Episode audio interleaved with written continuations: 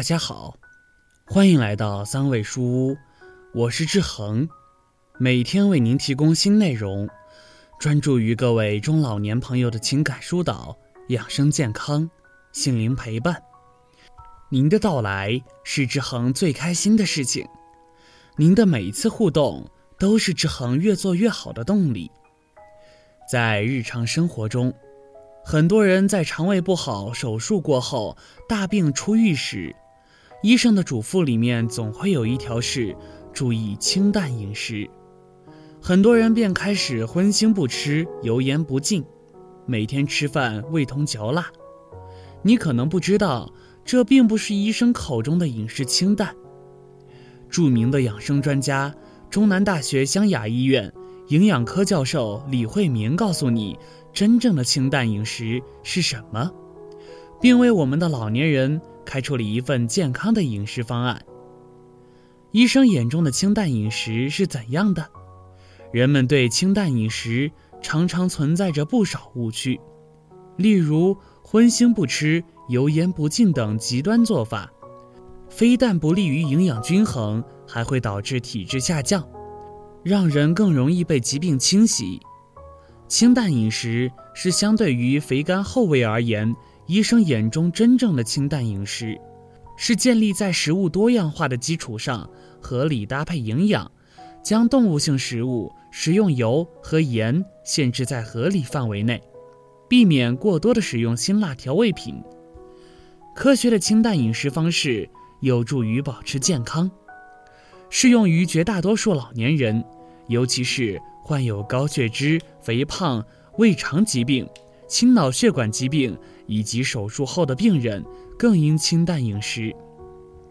清淡饮食应遵循五个原则。清淡饮食的特点是尽量保持食物的原汁原味，味道清淡平和，营养丰富，容易消化，比较适合老人、小孩以及口味清淡的人群，尤其是高血脂、肥胖。胃肠疾病、心脑血管疾病患者，那么什么样的饮食才算清淡饮食呢？营养专家总结出了以下五个原则：一、调味少盐少辣，建议成年人每日摄入盐的量不超过六克。日常炒菜时，可以在菜肴快出锅时再加盐，既保证味道，又减少食盐用量。除盐之外，味精、鸡精等增鲜产品，以及酱油、豆酱等所有咸味调味品，也都含有大量钠，应少吃。适当吃辣可以增加食欲，但过辣容易刺激消化系统，让人遭受上火、口腔溃疡、便秘等问题，影响代谢。二，用油少量多种，清淡饮食要少油，更要保证多种。花生油、米糠油、菜籽油、低芥酸菜籽油、精炼橄榄油、葵花籽油、大豆油等，最好经常换着吃，而且每日烹调用油以二十五到三十克为宜。三，烹调常用蒸煮，多采用快炒、清炖、清蒸、白灼等方式，最大限度保留食物的原味和营养。还要学会多种食材搭配，例如肉类最好和低脂、高纤维的菌藻类食材共同烹调，可减少脂肪和胆固醇在体内的吸收。四，吃肉白瘦为主，肥肉脂肪含量较高，容易影响老年人的心脑血管健康，应以瘦肉为主，少选五花肉。与畜肉相比。鱼禽类白肉脂肪含量相对较低，不饱和脂肪酸含量较高，特别是鱼类，对预防血脂异常和心脑血管疾病等有重要作用。因此，有这类疾病的老年人吃肉应首选鱼肉和禽肉。需要提醒的是，在吃鸡、鸭肉时要去皮，否则会增加脂肪摄入。五。控制糖的摄入。从广义上讲，清淡饮食还包括少吃高糖食品。建议老年人添加糖的每日摄入量控制在五十克以下，最好不要超过二十五克。添加糖包括白砂糖、冰糖、红糖等，以及甜点、甜果汁中的果糖、葡萄糖、果葡萄糖浆等，它们会刺激胰岛素水平上升，加快脂肪合成，危害健康。专家还给出来了一份清淡饮食的方案，可供老年人们参考。要做到清淡饮食，就得从选购食材到烹饪菜肴的过程全程把控。一，饮食均衡，营养多样。荤素的比例是四比一，专家建议全天菜品有个素荤比，大致为一比三或者一比四。每天应吃三百到五百克蔬菜，一百二十到二百五十克动物性食物，其中畜禽肉类五十到七十五克，鱼虾类五十到七十五克。蛋类二十五到五十克，例如老年人一顿饭四道菜，安排一个肉菜、一个豆腐和两个素菜。吃的时候最好一口肉，再吃三口素菜。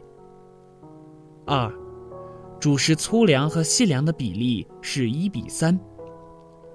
一天的主食中，大约有四分之一到三分之一的粗粮为好。